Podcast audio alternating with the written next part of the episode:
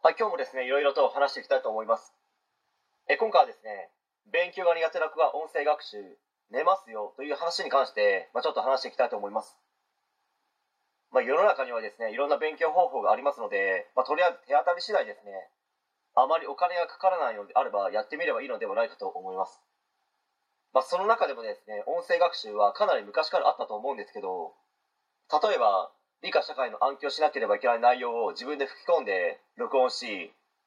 それを移動中だとか横になっている時にですね、聞くなど、まあ、使い方によってはですね、時間を有効に使えるとてもいい勉強方法なのかもしれないです。しかしですね、使い方を間違えると、やった割には成果が出なくて、むしろ楽をして勉強するという癖がついてしまいますので、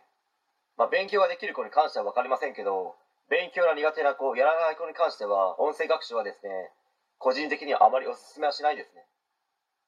まあ、その中でも一番危険なのが、横になって音声で勉強していると、眠たくなり、ついにはですね、寝てしまうんですよ。しかもそれをしばらく続けていると、勉強し始めた途端にですね、眠くなったりするので、下手をしたらですね、より一層勉強しなくなるという可能性もあるので、まあ、注意した方がいいのではないかと思います。まそうなってしまうと、たださえ勉強なんてやる気ゼロなのに、むしろマイナスの方に針が触れてしまうかもしれませんので、まあ、何回も言いますけど、勉強が苦手な子に音声学習はあまりおすすめはしないんですね。まあ、しっかりと自ら学ぶという癖がつき、その中の一部分として取り入れるならば、とても効果的な勉強方法なのかもしれないですけど。しかしですね、中途半端に取り入れてしまうと眠たくなります。おそらく授業中でもそうなるかもしれないです。勉強苦手な子は勉強し始める時やしてる最中にですね、いかにして眠くならないかという対策をですね、考えるということもしないと、学んだことなんて頭にほとんど入ってこないですし、頭に残らないです。ただでさえですね、勉強できることを同じ時間、同じような勉強をしたとしても結構差がつくのに、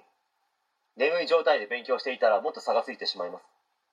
勉強し始めた時やしてる最中にですね、眠くて学んだことが頭に入ってこないで、勉強が苦手できないという子もですね、そこそこいると思いますので、眠くならないような対策を施すことは重要ですという話です。はい。え今回以上になります。ご視聴ありがとうございました。できましたらチャンネル登録の方よろしくお願いします。